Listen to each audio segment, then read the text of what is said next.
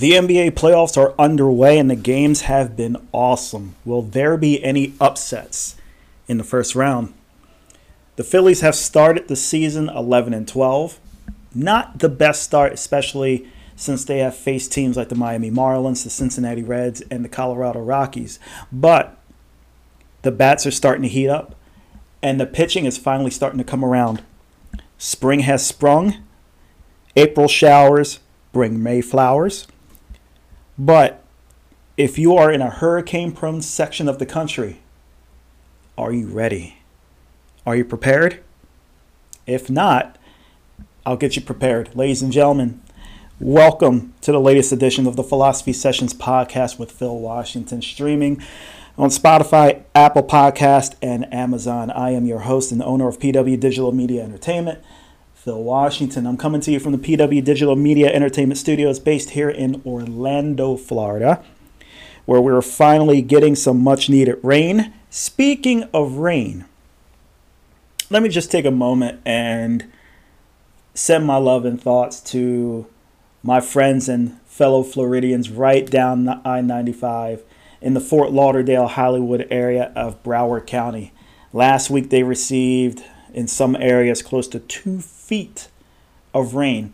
Just to put that into perspective, during Hurricanes Ian and Nicole here in Orlando, I received a, com- a combined 24 and a half inches of rain from both of these storms. They got it in a few days in what was a freak weather setup near Broward and Miami Dade County in Florida.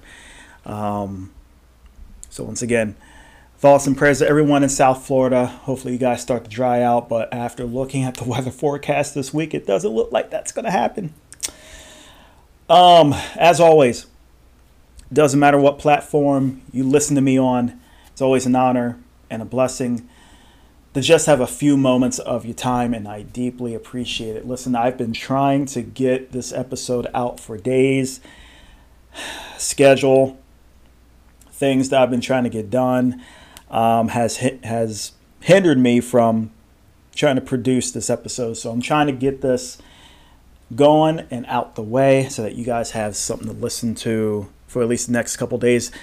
The NBA, uh, sorry, NFL draft is coming up uh, Thursday. Don't know if I'm going to do, I might do like a little wrap up, especially to what Philadelphia Eagles may potentially do.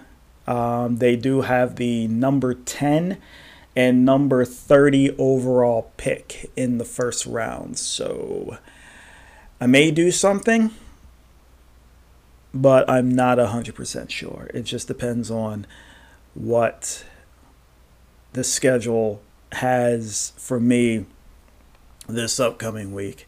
In any case, the NBA playoffs, the first round is underway let's check out the West because the Western Conference has has been unpredictable, except for this first match right here. The number one seed in the West, Denver, Denver Nuggets, going up against the Minnesota Timberwolves. Now, currently, the Nuggets are up three games to one.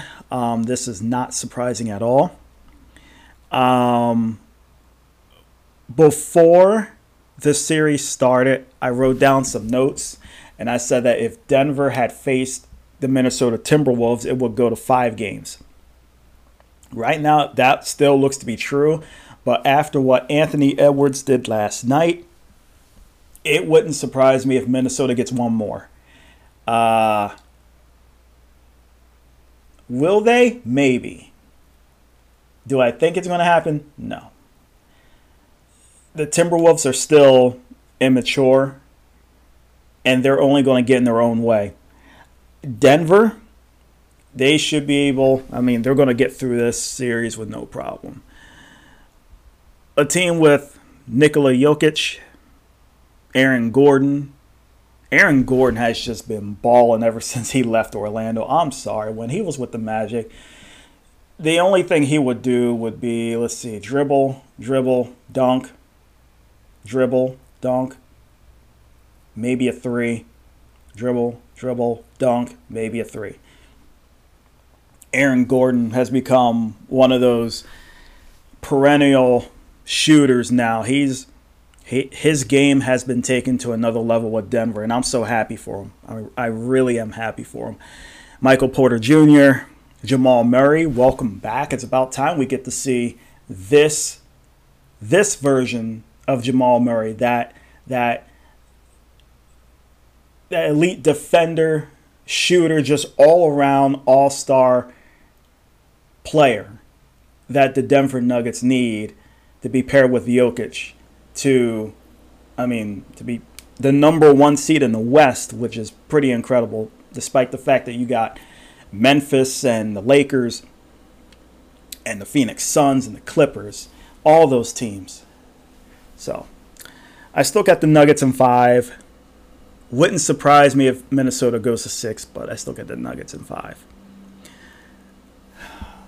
Memphis, the number two seed going up against LeBron, Anthony Davis, and the Los Angeles Lakers, the number seven seed. Before this series even started, I said this was going to be very entertaining, and it has been. Uh,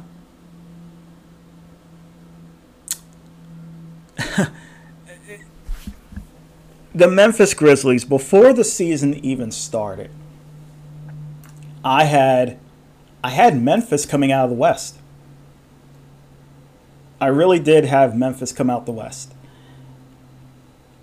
This team was young, gritty, scrappy, and with Ja Morant on that team, Ja kind of reminds me, kind of reminds me of AI. He can shoot from anywhere. He's a playmaker he's pretty much the engine that runs the Memphis Grizzlies. They're, that team's awesome, but right now, with Ja being hurt, and th- this is nothing again against Desmond Bane, Jaren Jackson Jr., and even Dillon Brooks. It's like right now they're doing a lot of, and it's not it's not it's not the entire team. We all know it's it's one player, Dillon Brooks. Sometimes I wish Dillon would back up the words that he says because he's not helping his team right now. Memphis currently is down to the Lakers two games to one. I mean, at one point in game three, the Lakers outscored the Grizzlies uh, in the first quarter. God, it was either 32 to 9 or 35 to 9. It was bad. It was bad at one, but at one point, Ja cut the lead all the way back, I think, to about eight, but it just wasn't enough. It just wasn't enough and I said it here in the preview. I was like I said, I was going to do this podcast days ago, but I just couldn't do it. I said it here in my preview. The problem with Memphis is that they like to talk. Most of the time, they've backed it up, and that was during the regular season. But now that you got to do it against LeBron, Anthony Davis, and that Laker crew, gonna be hard. It's gonna be hard. I said Ja Morant needed to be flawless, and he's beside being hurt, I mean, he's done that the the final quarter in game three. Ja pretty much put the team on his back, and he all he almost brought it back to a win. But I mean, like I said, they got it back to either eight or ten, but it just wasn't enough. And even Josh said that pretty much the entire team said, "We want this match. We wanted this matchup." and you got it. You guys got to bring it.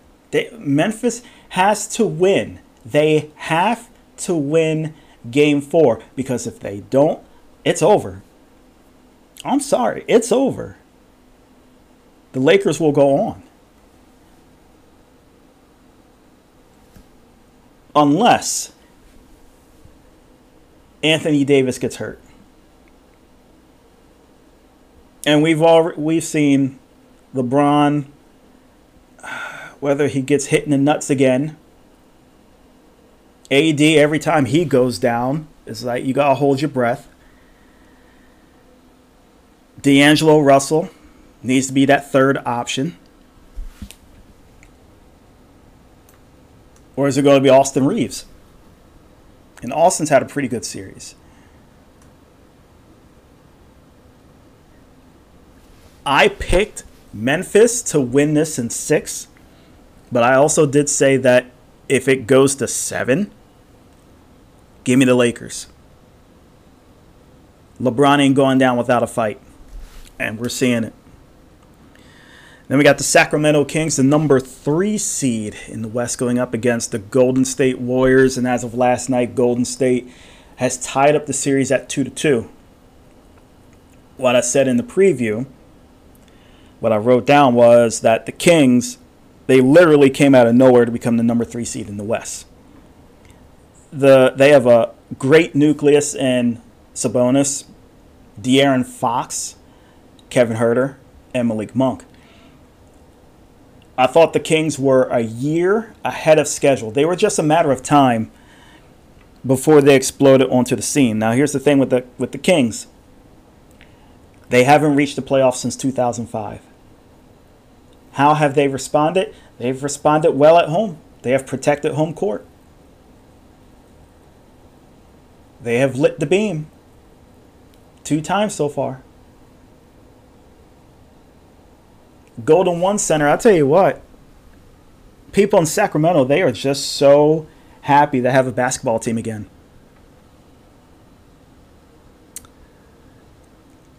And then you have the Golden State Warriors, Steph Curry, Klay Thompson, Draymond Green, who just can't seem to stay out of trouble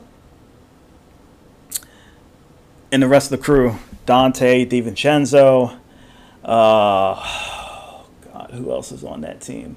Gary Payton Jr., uh, you know, the crew, the whole crew. This game is probably going to go seven.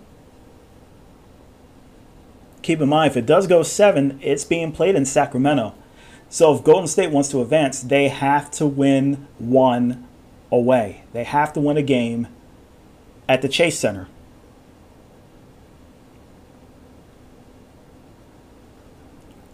And Golden State has not been a good away team this year. They haven't. And if I said Chase Center, I'm sorry, Golden State has to win one at the Gold One Center. I think it's going seven it's gonna be it's gonna be a fight. It literally is going to be a fight. It's going to be a shootout too. Give me Golden State in seven. And then we wrap up the West with the Phoenix Suns and the Los Angeles Clippers. Now, every year it just seems that the Clippers just run into problems. Whether it's injury, or whatnot. They just can't. Before the season starts, you always have to mention the Clippers as a as a championship contender. You have to. Kawhi Leonard, Paul George, those two alone should be able to guide this team at least to the conference finals. Here's the problem they've been hurt. Paul George, I think, is still out right now. Kawhi now is out. Um, but this is Russell Westbrook's time to shine.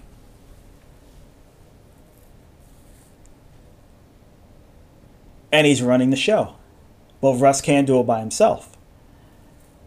And the other problem is the Phoenix Suns and the Suns have Chris Paul, Devin Booker, and oh yeah, they traded for Kevin Durant. And the three of them have been, with the exception of game one, practically flawless in getting these wins. Suns are up three to one. I can. If Kawhi doesn't play in game five, and if Paul George is still out, I mean, Russ is going to have to. He's going to. He, he needs help. I don't know where he's going to get it from. But Russ is probably going to have to go off for about 50. And even then, that still may not be enough. One of the three of the Suns, they're going to have to have a bad shooting game. Chris Paul, KD, Devin Booker, one of those three.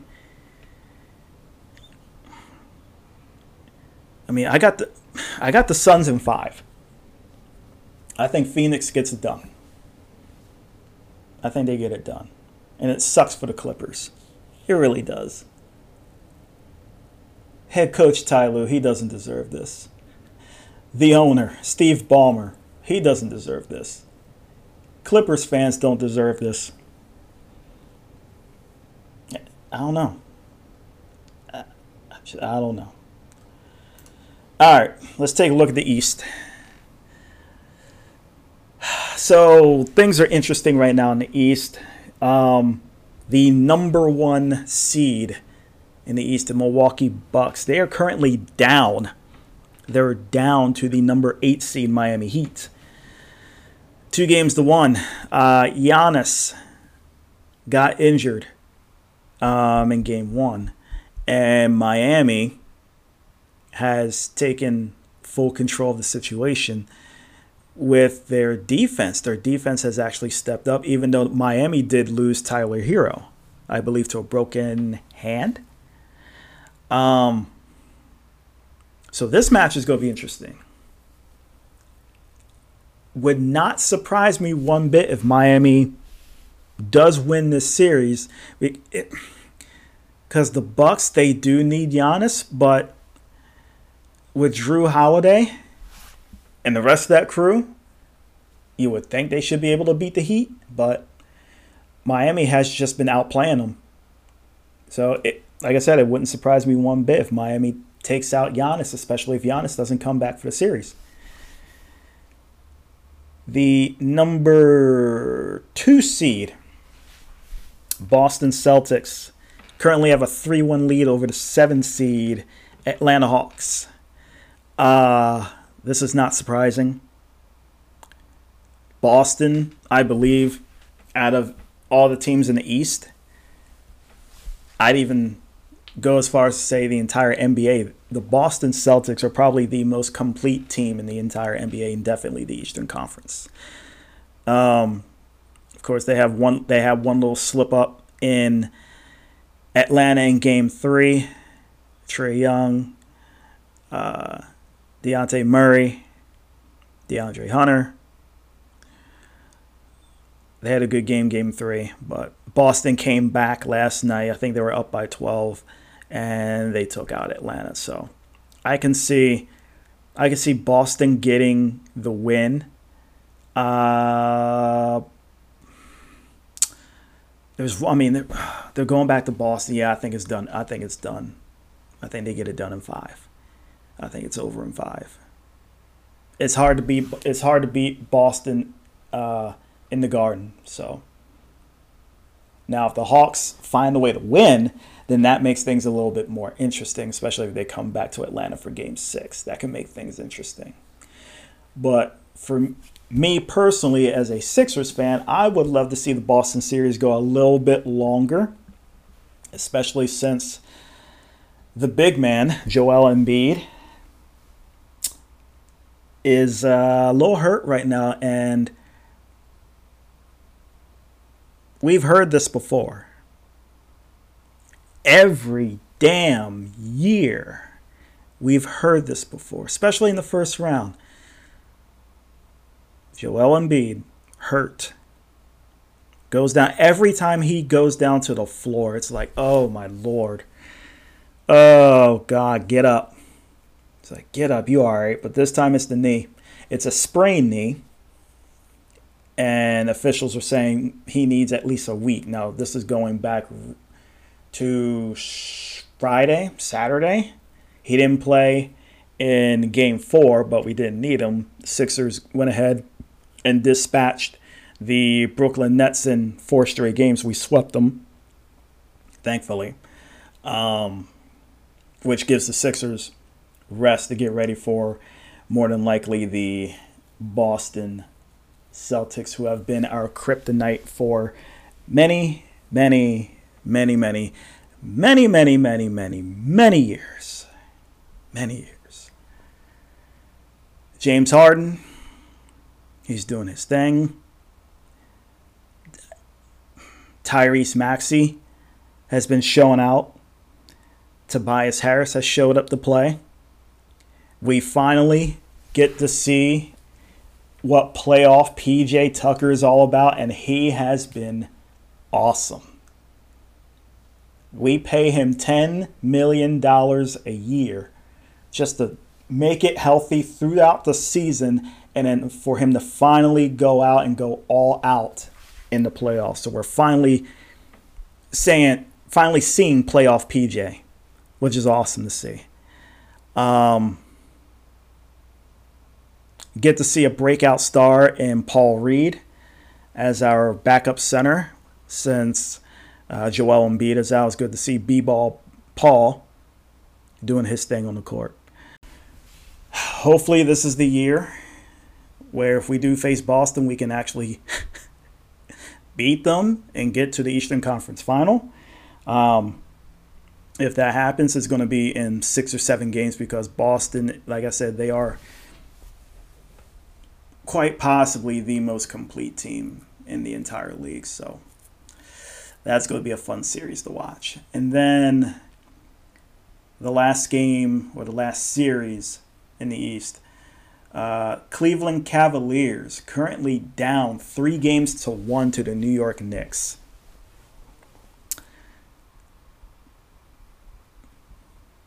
A little surprising, especially since the Cavaliers have been held under 100 points three of the last four games. Um, Donovan Mitchell needs to show up. He hasn't really showed up and he's not helping his team right now because the New York Knicks they are they are defending like crazy. Um, Jalen Brunson has been awesome, with the exception of Game Four. Julius Randle has been good, even though he did get benched. I believe it was either halfway or in the final quarter of Game Four. Um, I like the Knicks. I really do, and they're hard to beat at uh, Madison Square Garden. I know a couple Knick fans that are very happy right now. Spike Lee, Stephen A. Smith.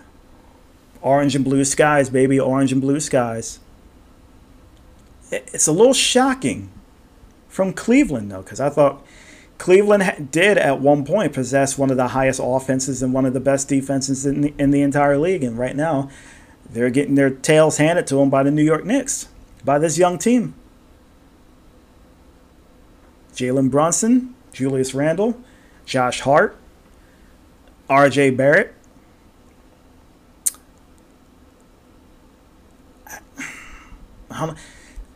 I could Cleveland. I could see Cleveland winning Game Five, and then they're gonna have to put up a hell of a performance in, in Game Six to bring bring it back to uh, uh, Quicken Loans or whatever the uh, arena is in Cleveland for Game Seven. It's going. It's a tall task, but before anything, they have to win Game Five. I could see the Knicks winning in six, but I would just love to see. Uh, I'd love to see it go to seven. I really would.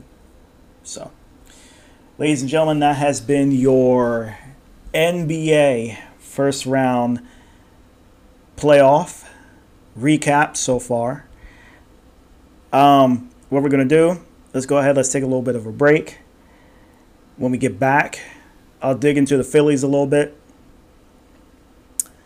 Um, and then we will go over some hurricane preparedness because it's we're almost into May, so it's it's pretty much time to start thinking about uh, getting prepared for storm season, especially down here in the south. All right, we will be right back. This has been the Philosophy Sessions podcast with Phil Washington. We will be right back right after this. Don't go anywhere.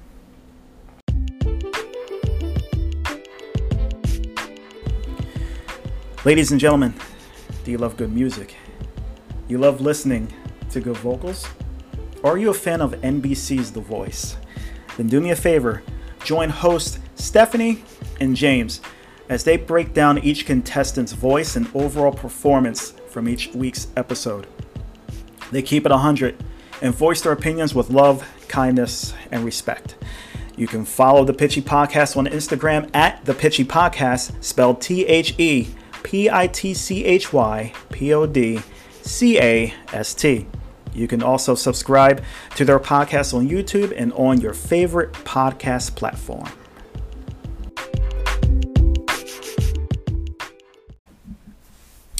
All right, and we're back. Philosophy Sessions podcast with Phil Washington. We are back. And we're going to talk a little bit of baseball. We'll do a little baseball. Um, if I were to do this podcast last week, I would be borderline saying that the Philadelphia Phillies would be in panic mode. Because I think at one point we were five and ten or five and nine. But it's early into the season we're still trying to figure things out. Mind you, this team does not have Bryce Harper, which I'm hearing reports that he could be back as early as within the next couple of weeks, which is pretty amazing coming from uh, Tommy John surgery and we lost Rhys Hoskins, um, believe torn ACL, and he's pretty much done for the year. So we won't see him. We won't have him, which sucks because he was one of the leaders in the clubhouse, and this was his last year under contract with the Philadelphia Phillies. So with that being said, it sucks, but through it all, just getting through the series at home with the Colorado Rockies, uh, we got three out of four from them, which now moves the Phillies' record up to 11 and 12, which they currently sit uh, in fourth in the National League East behind the Miami Marlins, 12 and 10, the New York Mets at 14 and 9, and uh, the Atlanta Braves, who have surprisingly lost four straight. But who did they play? Oh, yeah, that's right. They got their ass whooped by the Houston Astros. So the Astros are starting to heat up. But before we get to all of that, let's try and figure out why the Phillies are 11 and 12. Because with the talent that we have on this team, we should be a lot better than 11 and 12. I would think we would be. Let's see, we've played 23 games. We should be 15 and 8, 16 and 7, especially with the teams that we've faced already. But if you look at the stats, if you look at the team stats, Phillies currently are third in batting average. They're first in the entire league in hits. They are sixth in on base percentage, third in slugging, and sixth in strikeouts. But how are we 11 and 12 when we have all of those good offensive qualities. Oh, there's pitching. Yeah, our team ERA is 4.82, which is good for 22nd in the league. We have 88 walks, which puts us at 24th. The opponent's batting average against us is 248, which is 18th. And the amount of runs that we have let teams score on us is 114th, which puts us at 20. What is that? 22nd? 24th? 28th? Hold on. What is that? Let me just double check that. Let's see. Hang on, hang on, hang on, hang on. I just had it. I just had it. Just had it. Hang on. Uh, 24th. Sorry, 24th. That's why we're 11 and 12. That's why we got swept by the Texas Rangers. That's why the Cincinnati Reds put a beating on us. Which that still shocks me. That we couldn't get through a team like the Cincinnati Reds. Now, the Miami Marlins, Miami has always played very, very hard against us.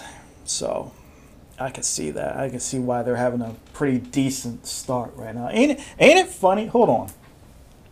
Ain't it funny how teams with these low payrolls are doing very, very well? For example, the Tampa Bay Rays, the team that is closest to me down here in the Orlando area, the Tampa Bay Rays. I think at one point they started the season 11 and 0.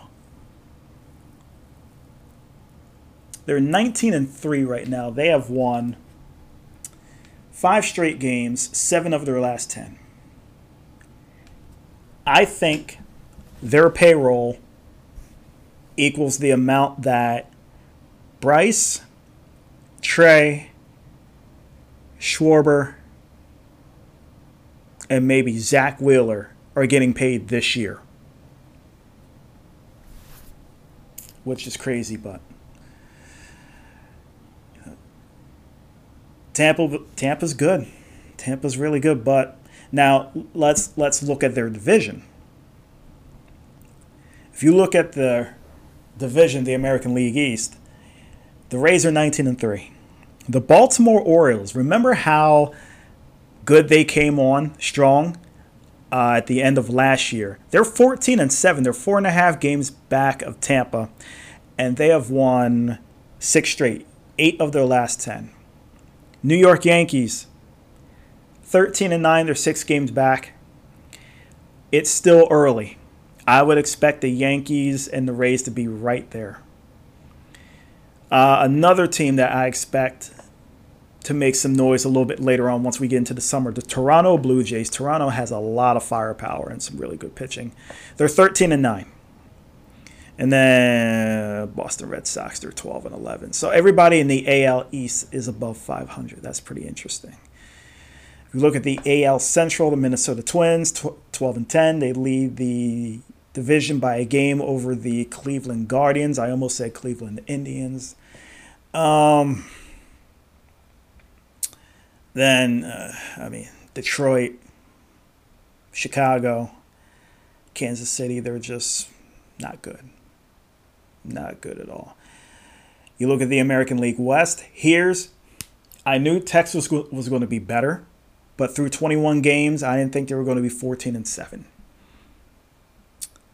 Uh, Houston Astros, the reigning, defending World Series champions, beating the Philadelphia Phillies in six. They're 12 and 10, but like I said, they just swept the Atlanta Braves. So they're 12 and 10 now. And they're only they're two and a half back of Texas. The LA Angels of Anaheim, they are sitting at 500, 11 and 11. I mean, you got you got Shohei Ohtani and Mike Trout. And you're 500. So I don't know. I expect them to be better. I expect Seattle to be a lot better than what they are right now. Seattle's uh, 10 and 12, four and a half back of the Rangers. Like I say, it's early, and I'm not even going to discuss the athletics, even though it looks like they're going to be moving to Las Vegas here very soon. So that's another Oakland team being relocated to Las Vegas. Uh, NL East, I already touched on this a bit. Uh, the Braves 14 and 8. They've lost four straight, so that's interesting. The Mets 14 and 9. The Miami Marlins scrappy team 12 and 10. Philadelphia Phillies 11 and 12, and the Washington Nationals are just terrible. The NL Central. The Milwaukee Brewers are 15 and 7. Uh, they are sitting half game up on the Pittsburgh Pirates. Pittsburgh. Pittsburgh's good. They're 16 and 7. Uh, Pittsburgh has won seven straight, which is interesting. Chicago Cubs 12 and 9. They're three games back. Um, hold on. Sorry. Uh, wait. How are the wait? Hold on. How are the Brewers 15 and 7? and they're ha- how are they a half game back? I don't know. Listen, I'm I'm reading the standings right off Bleacher Report, so I, I don't get it. You you would think the Pirates would have at least a half game advantage, but I, I don't know. Uh, St. Louis Cardinals. Here's the thing about St. Louis: they're nine and thirteen. They're six and a half back, but it's St. Louis. Watch them, especially during the summer St. Louis, I think they're going to be there in the end. Um, and in Cincinnati, we know how bad they are, but they like facing the Phillies. NL West, Diamond, the Diamondbacks are leading the division at 12 and 11. Uh, tied with the Dodgers. The Dodgers are also 12 and 11. The Padres, 12 and 12. The San Francisco Giants, eight and thirteen. I thought they'd be a little bit better in that. And then the Colorado Rockies, they lost. They lost uh, three straight, especially the last three against Philadelphia. They are sitting at six and seventeen. So, you know, looking at this, Tampa. We'll see how long this lasts. Balt, uh, Baltimore Orioles, fourteen and seven. We'll see how long that lasts before they come crashing back to reality. I'm watching the Yankees. I'm definitely watching the Blue Jays. Um, Central, I think, I think the Twins, Twins get it done. The AL West is interesting. Take, I'm not sold on the Angels. I'm not. But the range, the Rangers, the Astros, and the Mariners, they're going to be right there. And then the NL East, obviously, I think it's going to come down to the big three Atlanta, New York, and Philadelphia. This uh, Miami's going to make it interesting for a long time. Central, uh, Brewers, who knows how long the Pirates are going to be. I'm watching the Cardinals, Cubs, I'm not sold on. And then out west, I mean, Padres and Dodgers, to be honest with you. So that is your baseball breakdown. All right. And now to the main meat of what I wanted this whole podcast to be about. It is storm season. And, you know, we, I mean, literally, as soon as the calendar turned into March, we've had we've had as- atmospheric rivers. We've had tornado outbreaks. We've had severe thunderstorms. We've had floods. We've had straight line winds. We've had storms all across the country. But now we're starting to get into that time of year, especially down here in the South. And I would even include all the way up the eastern seaboard that we need to start getting ready for hurricane season. It is about that time. And so, my question to you if hypothetically, a category 3 hurricane was heading your way, and it was going to make landfall within 72 hours, so within three days. Are you prepared to ride out the storm? Would you be prepared? That is my question to you.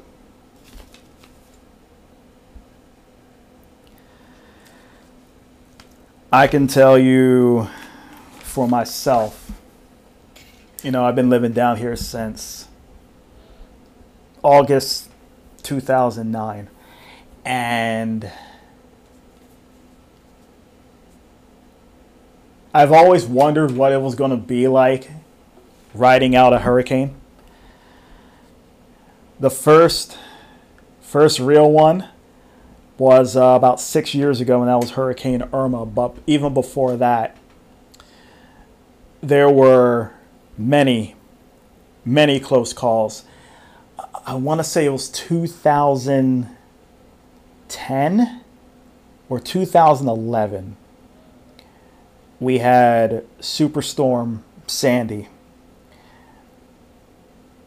where it it missed it missed the Florida coast the East Coast by maybe 200 miles, but then it went up the East Coast, it went out over the Atlantic, and then came back in over uh, southern New Jersey and pretty much did a number on the beaches in Delaware,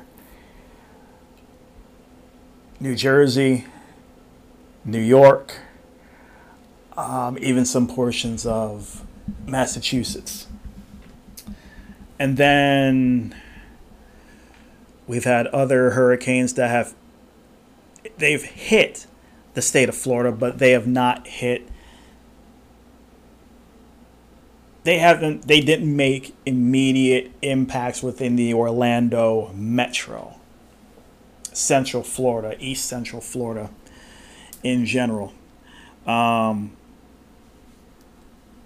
and we could be talking about Hurricane Hermine, Hurricane Michael that damn that damn near took out a beach in the Florida Panhandle.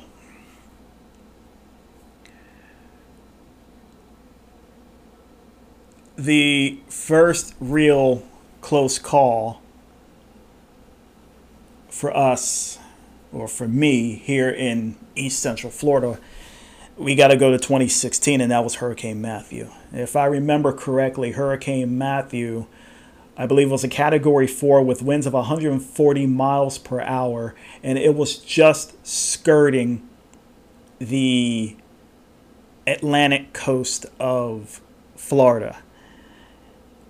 The edge of the storm. Now we we got rain bands here in Orlando and as far west as Tampa, but we got rain bands here, but the wind, the the hurricane the hurricane force winds and I think there were only like maybe category one. It battered the immediate Atlantic Atlantic coast. So pretty much from I would say Indian River County all the way up through uh, Jacksonville and going up the coast of uh, Georgia, South Carolina, North Carolina. A lot of beach erosion. A lot of damage to the beaches there. But we got lucky, but that was the clo- that was the one close call. The alarms really started to go off the very next year. And that was Hurricane Irma. So Irma was the first was my first real hurricane. And I can remember five days out, five days out when the local media, they were really, you know, telling us, hey, this has a really good shot of hitting the Florida Peninsula, right?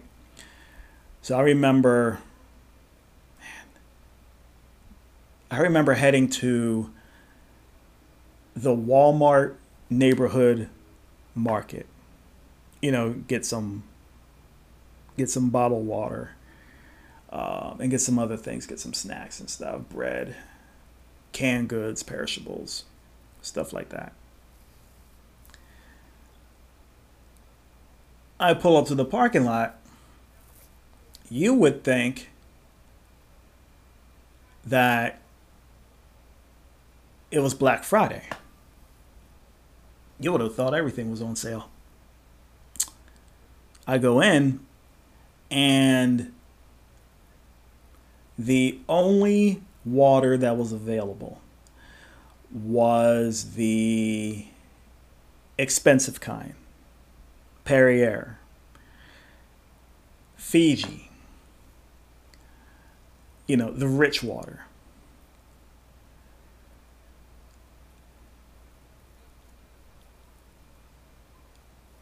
The bread aisle was damn near out.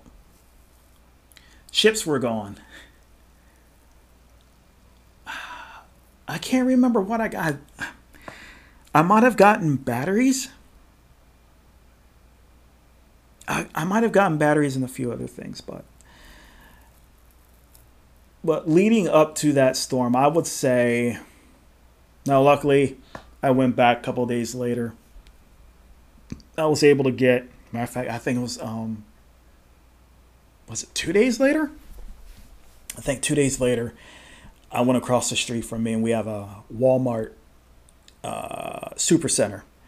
And they were pulling out, just in the nick of time, uh, these big gallon jugs of purified water. And they were limiting it to two per customer. I was able to get two, thank God, with bread, other snacks, um, and other things that you know would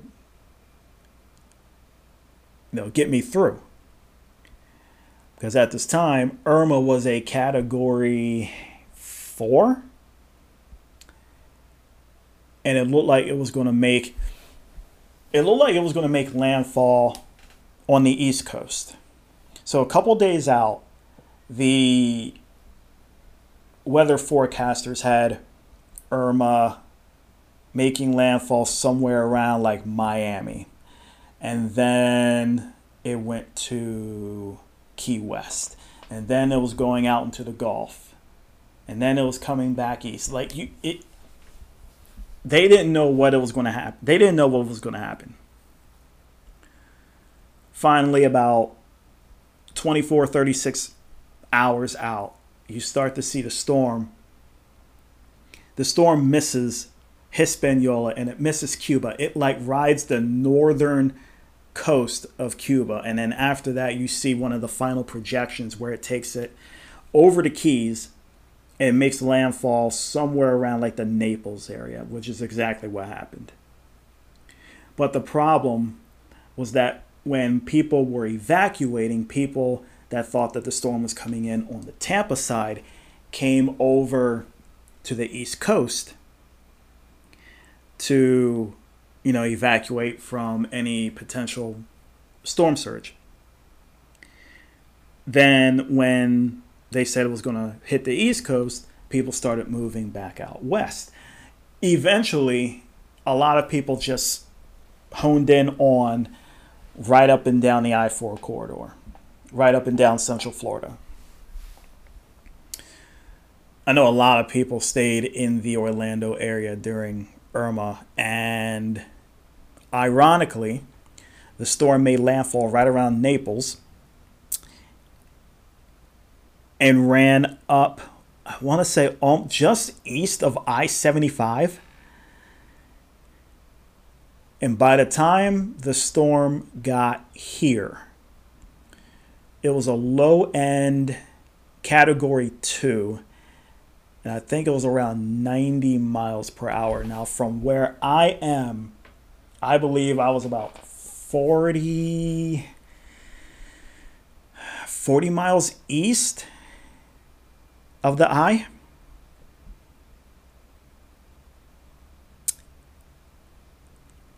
And there were a few times overnight. So the storm came in. I want to say it made landfall in Naples like late morning, early afternoon, like 11, 12 o'clock. By the time the storm got up here, it was about 7.30, 8 o'clock at night. I remember posting on Facebook uh, another update about what was going on with the storm. Literally 15 minutes after I posted, I lost power. And all of I looked outside, pitch black. Couldn't see anything. All you could hear was the wind and the rain.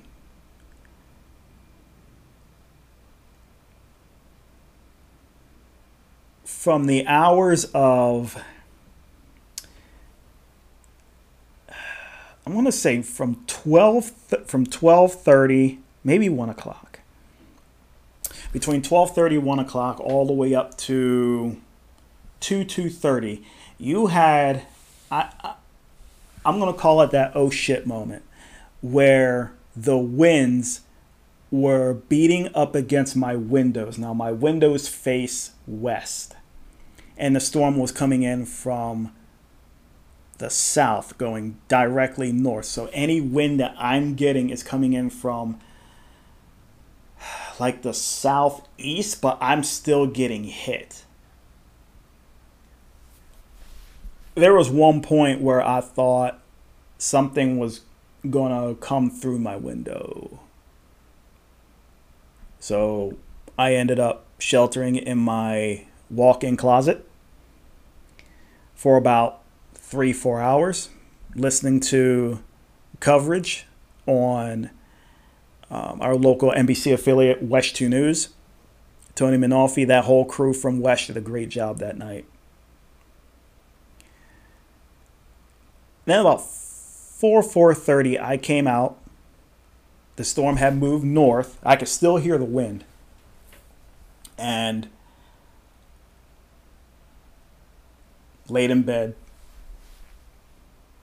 I actually went to sleep. I woke up maybe three hours later. It might have been like 7, 7.30. I didn't have a cell signal. By 9.30, 10 o'clock, the storm was completely gone. Not completely gone, but the wind was still there. The wind was probably 20, 25 miles per hour coming out of the south. Blue skies. I so decided to go outside, take a little walk just to check out the damage. I literally had to go I, I went a hundred feet from my house to get a cell signal. that's crazy. I couldn't get anything here in my house, but I had to go 100 feet out to get any kind of cell signal. Now, did I feel like I was fully prepared for Irma? I thought I was. Um, but it was a good it was a good lesson, especially after the double hurricanes that we got last year. So last year uh, we had Hurricane Ian, which came in. It was like middle September. Hurricane Ian came in around uh, southwest Florida literally rode under I 4, came through like Polk, Osceola County. It came in directly under me, which kept me on the dirty side, which is the northeast quadrant of the storm. So for hours on end, it was just tornado warning after tornado warning. But the thing that was interesting about Ian was that when Ian crossed under me, under Orlando, and then came out right around Daytona Beach, what people don't realize is that there was a cold front that was just south of Jacksonville and it was trying to slide south. But it was stalled. So, what it ended up doing was you take all the moisture that Hurricane Ian had, and as the storm is trying to move north, it actually got stuck just north of Daytona and it was feeding off of the cold air and the extra moisture that was coming in from the uh, cold front from up north. And it was sending multiple rounds of just heavy, heavy rain down the east side of I 4. So, eastern Volusia, all of Brevard, central and eastern Seminole County, uh, central and eastern Orange and Osceola County. The highest wind gust I got from Ian, it was close to about 70, 70 miles per hour. But it was the rain. I've never seen that much rain fall in one event. Just in that one day alone, I had gotten about 16, I think it was between 15 and a half and 16 inches of rain. But throughout the two to three day event leading up to it, throughout the entire, the entire storm, two to three days, I think I got close to 20 inches. I have a lake that from my patio is no more than about 15, 20 feet from the patio door. At the peak, the water levels of the lake came within five feet. So that gives you an idea of how much water we had. Um, areas around the University of Central Florida got flooded.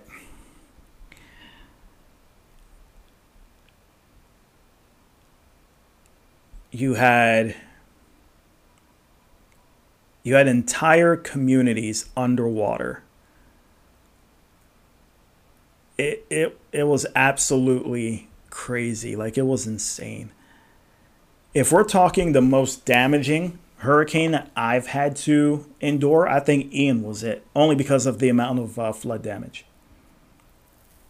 Now, surprisingly, surprisingly enough, with Ian, I did not lose power one time the the power flickered three times throughout the entire storm. It flickered three times, but I never lost power. Then you fast forward about seven weeks later, and in November, we get a category one hurricane named Nicole. Nicole comes in off the East Coast, like I said, category one. And ironically enough, with Nicole, I lose power. We only get, I think I got nine, maybe nine and a half inches during that hurricane.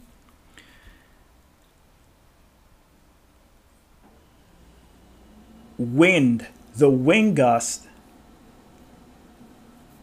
we were about 65. I think we're about 65. 60 between 60 and 65 miles per hour officially.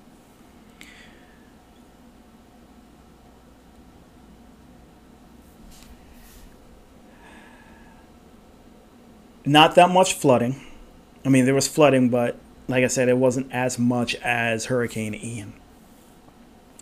But as we go through as I went through each hurricane, you learn a little bit more about, you know, getting prepared, what to do, where to go. Luckily enough, I I live in an area of Central Florida where I think by the time a hurricane gets here, it's not going to be strong enough to where I'm going to have to evacuate. And that's the one thing about living almost right dead smack in the middle of Central Florida, especially the Orlando area. Because by the time the storm gets here, it's probably going to be at the most, if it's a category five, by the time it gets here, it's probably going to be a low end category three to a category two. And we got, like I said, we got lucky with Matthew. We escaped one with uh, Irma, even though Irma was a wake up call. There's another hurricane that I didn't I didn't mention, and this one was almost like Matthew, but it stayed it stayed off the coast because if this hurricane had hit us, it was going to be I thought it was going to be pretty bad. And that was Hurricane Dorian. That's the one that dropped endless amounts of rain and when it was a category, I believe it was a category five, either either a strong category four or or a category five over the Bahamas. And it stayed over the Bahamas for like three days straight. It didn't move. It just didn't move. And then when it did, it came. It was inching closer and closer to Central Florida. But luckily, we escaped that. So I say all of that to say this Are you prepared? Me personally, if I knew that hurricane was coming in three days, what am I prepared right now? No, I'm not. I would need a few more things. But just some some ideas um, just to get ready for a hurricane. Pay attention to the media. Now, I know everybody has different sources of where they get their media from, where they where they get their news. Find your trusted source. For me, it's always been the National Hurricane Center, your local office of the National Weather Service. So for down here in Orlando, it's Melbourne and then your local media. Well, North, when I used to live outside of Philadelphia, it would always be um, 6 ABC or Channel 6 Action News. Cecily Tynan, Cecily Tynan, Adam Joseph, they know your, they know their stuff. They're good. Down here for me, I mentioned it earlier. It's um, it's WESH. It's our local NBC affiliate, Channel Two my personal favorite meteorologist is Eric Burris. And then you got Tony Mainolfi. And then I know a lot of people that have been living here in Central Florida for a long, long, long time when they went through that 2004 hurricane barrage with Charley, Frances, and Jeanne. Uh, their dude is uh, from WFTV Channel 9 Eyewitness News, uh, Tom Terry. They they love them some Tom, and Tom's good. I've watched Tom. I've watched Tom, George Walden, Waldenberger, and all the others over at WFTV. They're good, but I like WESH a little bit more. But Like I said, everybody has their own favorite trusted media. Listen to your media. Listen to what they say. Um, gas up your vehicle because you, you may never know. If you lose, if they lo- if your area loses power, you can't get gas. So, it, especially now, if you have to evacuate, you want to make sure you have enough gas to get wherever you need to go. Food shopping. If you have enough time, go grab some perishable foods, water, drinks, and snacks. And you're going to need that to last at least, let's say, about three days in most cases, if you do lose power or if you go through a storm, normally a hurricane doesn't last any more than maybe like the like the bulk of it will last maybe about 12 to 18 hours. If you get a Hurricane Harvey situation out in Houston where it dumps 50 some odd inches and the storm stays there for three days, that's a different story. But we're talking about a normal speed hurricane. You need something that's going to last about three days. Um, and also if you lose power. Speaking of losing power, uh, you might want to invest into getting candles,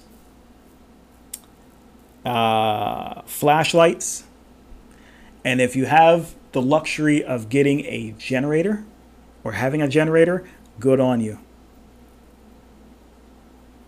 And you might want to gas up the generator too, obviously. Uh, battery or solar powered radio. If you lose power, one of the only things that's still going to be working is uh, radio. So you can go ahead and listen to your whatever your favorite radio station is. I'm pretty sure they're going to be simulcasting um, a news agency's um, live broadcast and keep you guys up to date. Like down here in Orlando, um, what is it? Magic 1077 will cover uh, WESH, but our news radio is uh, WDBO. And up north in Philly, I know it's uh, KYW News Radio 1060. Uh, fill your tub up with water.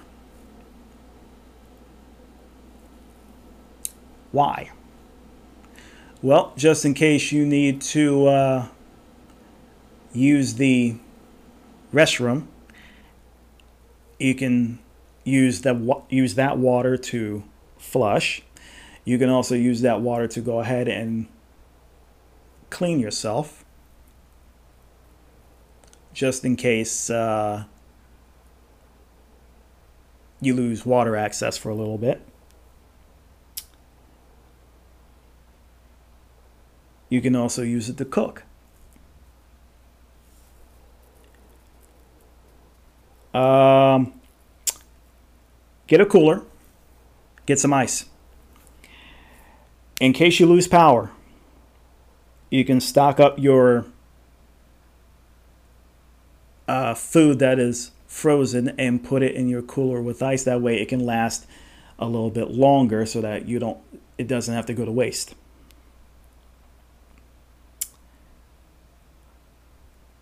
Uh, charge up your mobile devices. And I would strongly suggest that everybody that is listening, everybody that is under the sound of my voice, you might want to go ahead and grab yourself some battery packs. Multiple. Everybody has a everybody has a smartphone, everybody has an iPad, some sort of computer, laptop battery packs are huge. And I would say a couple days prior, charge every single one of them up. More importantly, charge up your battery packs. That way you can have access to your mobile devices. That way, in case you need to call, get in touch with somebody, let people know that you're okay. Or, you know, go ahead and listen to your uh, local media trusted source stuff like that. Um, take out some extra cash. Power goes out, you know you know damn well the ATMs are not going to work. So, in the case that you need to go go get something, get some cash. Couple couple hundred bucks should be it. Maybe a thousand. Um, important documents put them in a waterproof bag. Birth certificate, social security.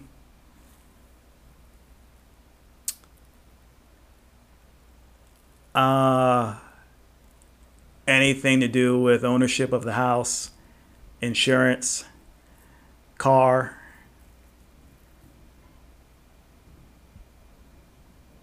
Stuff like that. And just like that, I'm not sure if the microphone picked it up, but I am hearing some thunder, which we knew it was going to rain today. Just didn't think it was going to be this early, by the way. It is, uh, let's see, It is 1:45 here on Monday. Um here we go. If you have a grill, get charcoal or propane, or in this case, get a, portable stove with uh, butane fuel so you can cook. If you have that luxury, go ahead and get that. So that you can still, if you have stuff in the refrigerator, you can go ahead and still cook outside or like I said, if it's inside, you can use a, a, a portable stove with butane fuel. You can go ahead and cook there and just make sure there's nothing else around it. And on, obviously, if you're gonna be grilling, please grill outside. Don't ever, don't ever grill inside or in the patio. Go as far, far away from the house as possible. Um, have a safe room. Have a safe room to go to when all hell breaks loose. There's to be bathroom, walk-in closet, basement, pretty much any any room that does not have a window. Because you never know what these with the winds coming in as fast as they are, you never know what kind of debris may be picked up and let's say it goes through the goes through the window. You do not want to be anywhere near that. Also, wear shoes, or in this case, get boots. Don't ever go out there barefoot or with socks on. Just, just don't. And then, last thing be smart. We all want to see the storm. We all want to see the damage. Just do me a favor. Let the proper authorities go ahead make their rounds and make sure that the roads and the traffic signals are good before going out and venturing. All right. And then, listen, if you guys have any other questions when it comes to hurricane or storm preparedness, just reach out to me. Or, like I said, just listen to your trusted media source, and uh, they will guide you in the right direction. All right. When we come back, we are going to go ahead and wrap this puppy up. This has been the Philosophy Sessions podcast with Phil Washington. We'll be right back after this quick word.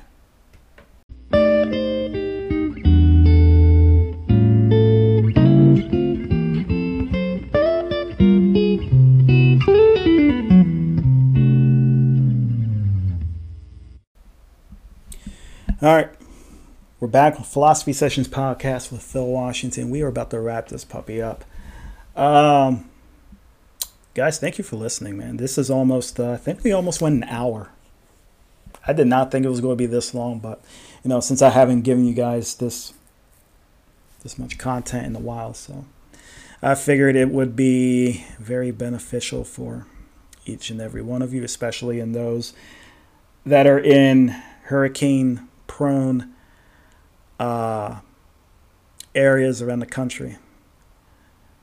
Like I said, anywhere anywhere along the Gulf Coast, Texas, God knows Louisiana. I don't know how many times Louisiana gets hit. They are Louisiana hasn't been the same since Katrina in 2005. Man, what a storm that was. Uh, Mississippi, can't forget about you guys. Alabama, Mobile, uh, Florida Panhandle, you guys have been hit quite a few times. We've been hit. Uh, we got hit twice last year. One, two, three, four, five. What, four, five times over the last five, six years. So, you know, and looking at it, it, it, it could be another. It could be another situation where. Um, we could have another active hurricane season here in the Florida Peninsula, but after looking at long range forecasts, it does have East Central Florida, West Coast of Florida, the Carolinas, and I even think um, somewhere up in the Northeast. I want to say maybe like like Maryland, Maryland, Delaware, New Jersey, the whole Mid Atlantic needs to be on guard just in case. Now, obviously, if anything, if anything hits the southeast, uh, more than likely it will travel up the southeast, go up the Mid Atlantic, and either out into the Canadian Maritimes or uh, out to sea. So you hope for the best, but you also prepare for the worst. Your positive quote for this session. It's going to come to you from Arthur Rubinstein. Very simple. He says, quote, I have found that if you love life, life will love you back. I'll say it again. I have found that if you love life, life will love you back. And as I always end my podcast, you are loved. You have value. You are worth it. My name is Phil Washington. I am your host of the Philosophy Sessions podcast. And wherever you reach me from, Apple, Amazon, Spotify, I thank you so much for your time. Stay blessed. God bless you and your families. And with all that, I say this. Thank you for listening. Class dismissed. I'll see y'all later.